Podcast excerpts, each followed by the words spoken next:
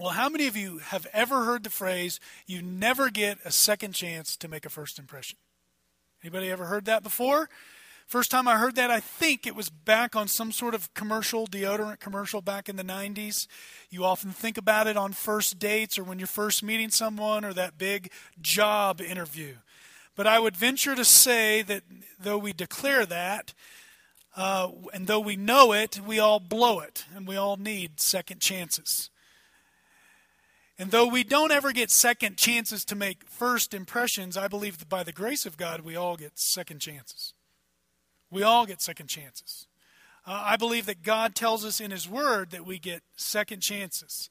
And so if you're here today and you've blown it in some area, uh, be it relationally or uh, maritally, as a parent, or wherever it is in business, and you think, man, I don't know if God give me a second chance, trust me. Genesis 21, 23 through 34 will tell you that you get second chances to make a God impression. And what I wanted to talk to you about, the, the handout differs a little bit from the from the uh, overhead there, but it's about a second chance to bring glory to God, a second chance to live at peace with others, and then we'll apply that to our life.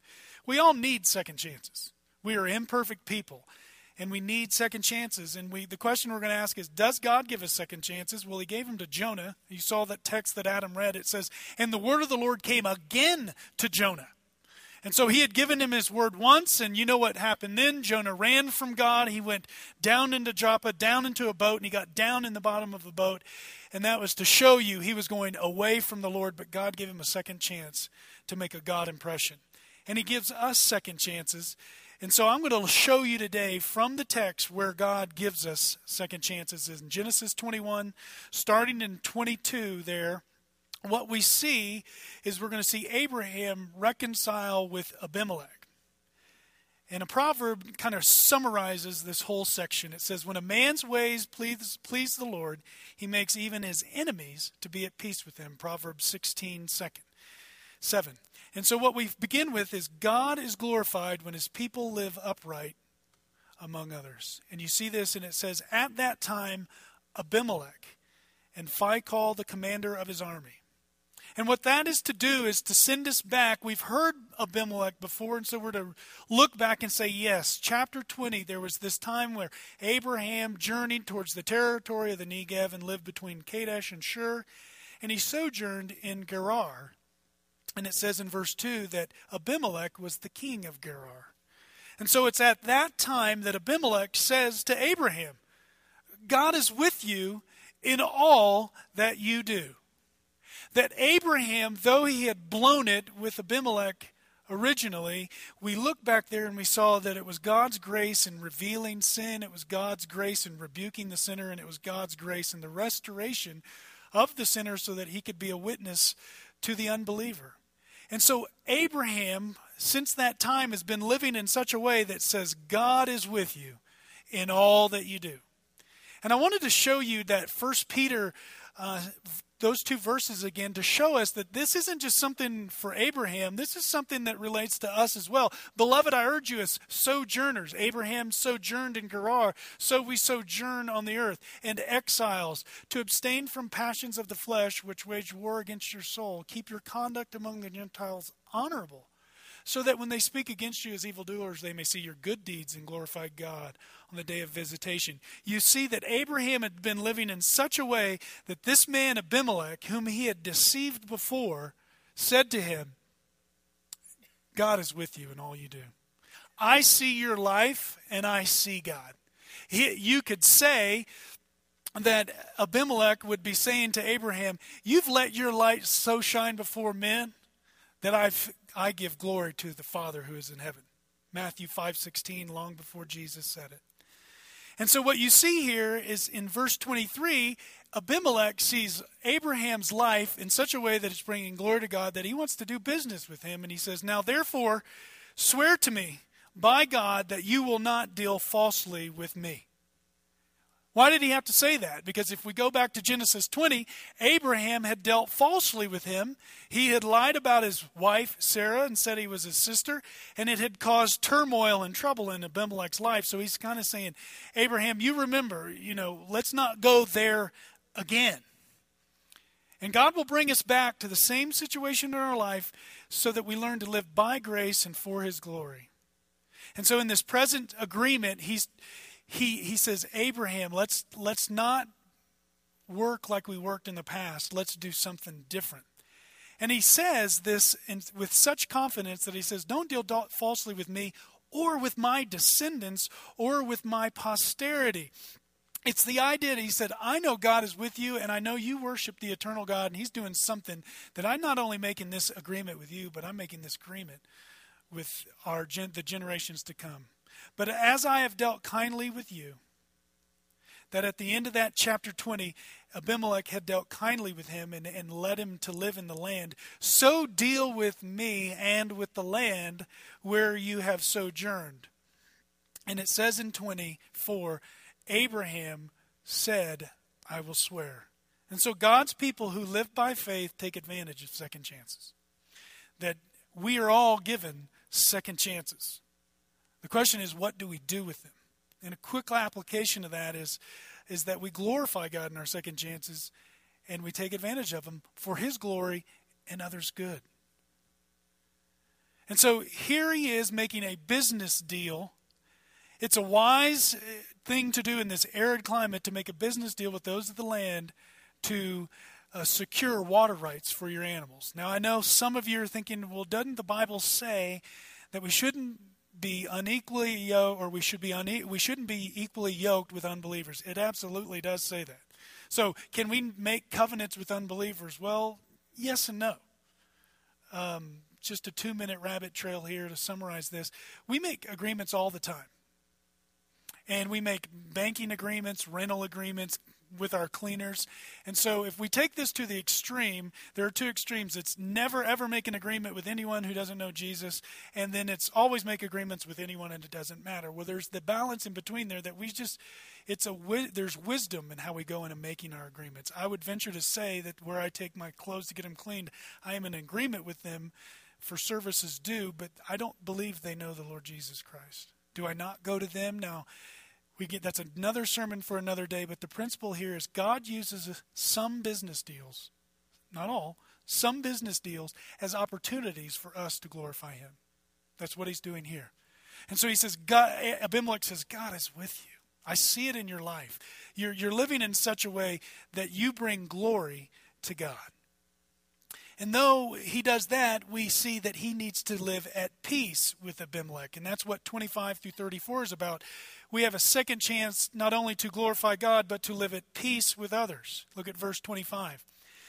It says, When Abraham reproved Abimelech, or when he complained, uh, the New American, the NIV, and all the others say complained. I think that's a, uh, a better word because, and, and complained really isn't even the best, but it, it's, it's, he's bringing a legitimate concern to Abimelech. He's saying, I'm trying to determine what is right here.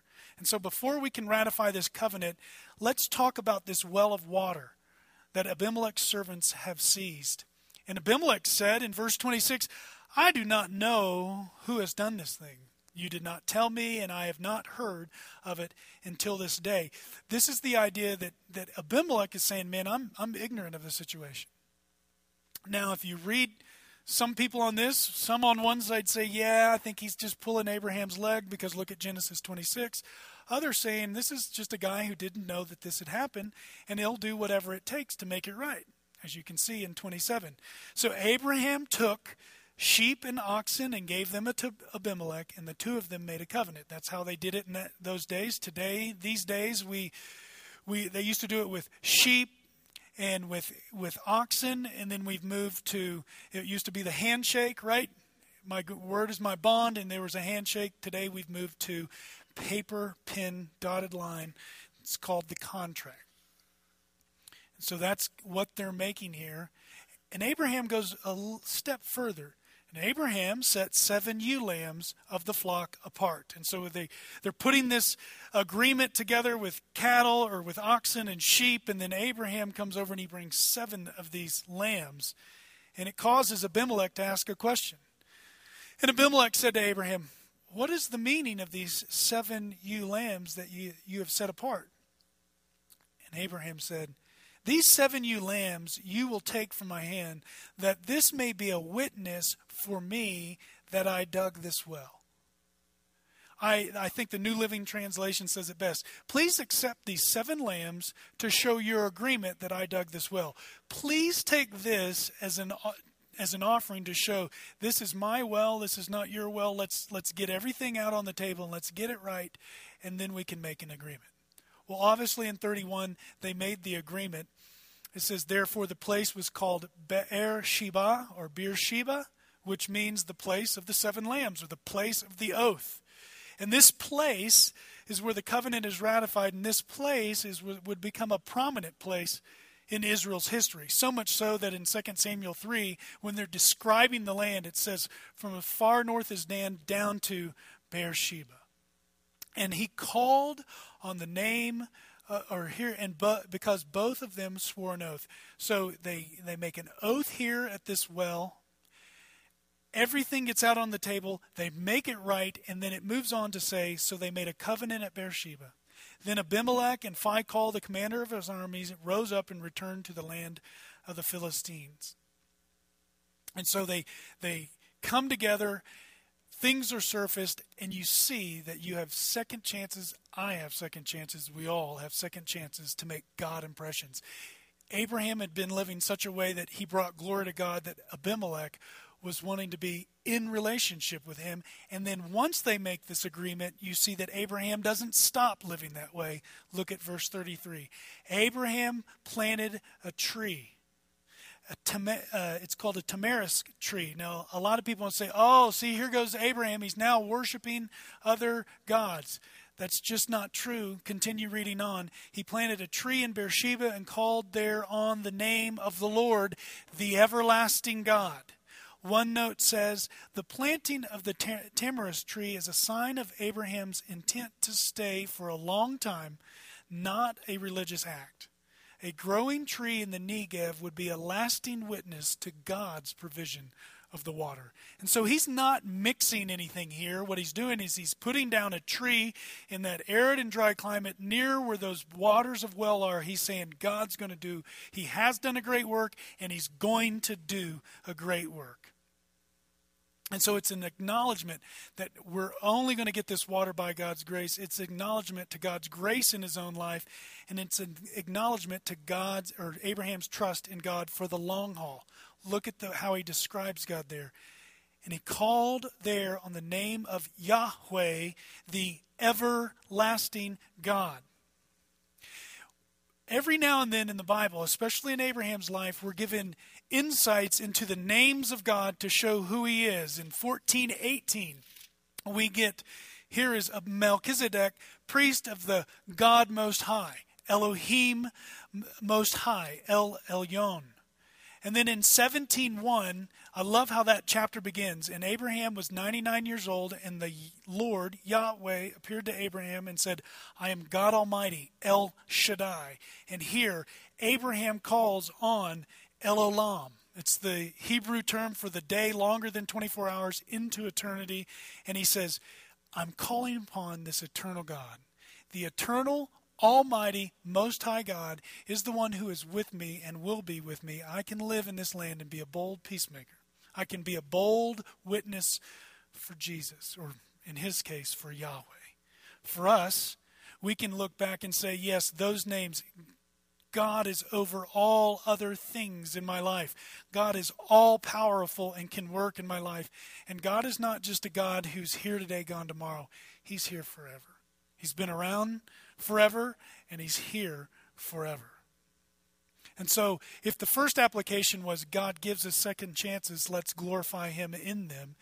The second here is when we go to make those uh, those agreements, or when we go to work out whether it's a marital relationship or it's with a, our, our child, whatever it is, let's get everything on the table and glorify God in the commitment. And then once you do that, there's this peace loving, long term view of life that God eternal is going to do a great work through us for the good of the earth and for his glory. And so those sitting here in this hearing would have heard this and said, wow, they're encouraged that here's the leader of the nation, the forefathers of the nation, who never, who didn't always do it right, but they never gave up on God, and they went back and they made the right adjustments to live peaceably in the promised land. And it's an interesting insight because the first time he's with Abimelech, the the issue was on the seed. Sarah, he had lied about Sarah, and it was a, it was almost this the idea that the promised seed may not have happened had God not intervened. Here it's with the land. And so if you back up and you take a look at it, this promise that he gave Abraham in 12, land, seed, and blessing, is starting to be played out. I'm going to take care of the seed, I'm going to take care of the land, and you will be a blessing to all the nations. And so, like those listening to Moses, we must rely on a sovereign God who's most high, who's almighty, who's everlasting, that enables us to live peacefully in times of our sojourn, our exile. And I wanted to look at four, 1 Thessalonians 4 just to see that Paul said the same thing. Now, concerning brotherly love, you have no need for anyone to write you, for you yourselves have been taught by God to love one another. For that indeed is what you are doing to all the brothers throughout Macedonia. Paul's saying, Macedonians, I so see that you're in love with the Lord Jesus Christ. Your love overflows, and it's, it, it's going out as a witness. I urge you, brothers, to do this more and more. Don't rest on your past work, is what he's saying. Don't say, you know, you've lived for Jesus for 30 years, you're going to coast for the next 30. He says, do so more and more. I love the New American Standard. It says, excel still more. Don't slow down. And he says, I want you to aspire to live quietly, to mind your own affairs and to work with your hands as we've instructed you with a purpose, so that you may walk properly before outsiders and be dependent on no one. And so there's a there's relationships inside the household of God and there's relationships outside the household of God. And so if you're following along in the outline, we have second chances to bring glory to God. Amen. God is doing a great work in you, says Abimelech. Secondly, we have second chances to make peace with others. The second chance applications are this we can't do outside the house of God if we're not doing it inside the house of God. Paul told uh, Timothy, make sure you're managing your whole household because if you can't manage your own household, you can't be a leader in the church you can expand that application to say if we're not really hitting it inside the household of God, it does no good how, how wonderful we are outside the household of God. That inside the household of God, as Abimelech had seen Abraham's life progress and change, so we need to see each other progress and change. In fact, Timothy says, Keep yourself a close watch on yourself and on your teaching. Persist in this, that all may see your progress. First Peter or Second Peter says, "For if these qualities are yours and increasing." First Peter, or excuse me, Second Peter one eight. If these are yours and increasing, are, are things increasing in our life? Can people see progress? That's specifically 1 Timothy 4 15 and 16 is can people see progress in my life as a pastor? Make sure you're making progress because if they can, then he goes on to say, For by doing so, if you persist in this, you will save not only yourself but your hearers. Not in a salvific sense, but you will be used in God's salvation plan to preach the word, progress in these things. And so the idea behind this is God gives us second chances to bring him, him glory. God gives us second chances to make peace. We got to start inside the household of God, but as 1 Thessalonians 4 11 and 12 says, we do so that others outside the household would say, Why wouldn't I want to be a part of that group? They're living in such a way that they would say, just like Abimelech, God is with you in all that you do. And so I want you to know that I'm not asking you to do anything that I'm not willing to do myself. So I'd encourage you to just think through. It, starting with at home is do I need to do I need to sit and visit with my spouse or do I need to sit and visit with my kids? Do I need to sit and visit with business relationships? Do I need to sit and visit with somebody else in here? Because when we when we mess up, that's not good. But we serve a gracious God who gives us second chances to make God impressions. Father, we thank you for this morning. We thank you for your word, that we can follow it and see that you don't ever give up on us. And I pray that we would uh, in our own lives see where you want us to, to do right and to make progress and to live as lights in the nation and also lights in our own house. I pray, Lord, that you would use your word mightily in the lives of everyone here today. I pray that we would aspire to live quietly and uprightly in the land so that we'd be a witness to those outside the household of God. Father, you are so good to us. I pray that you would enable us to, to bring you glory as we do good to others. It's in Jesus' name I pray. Amen.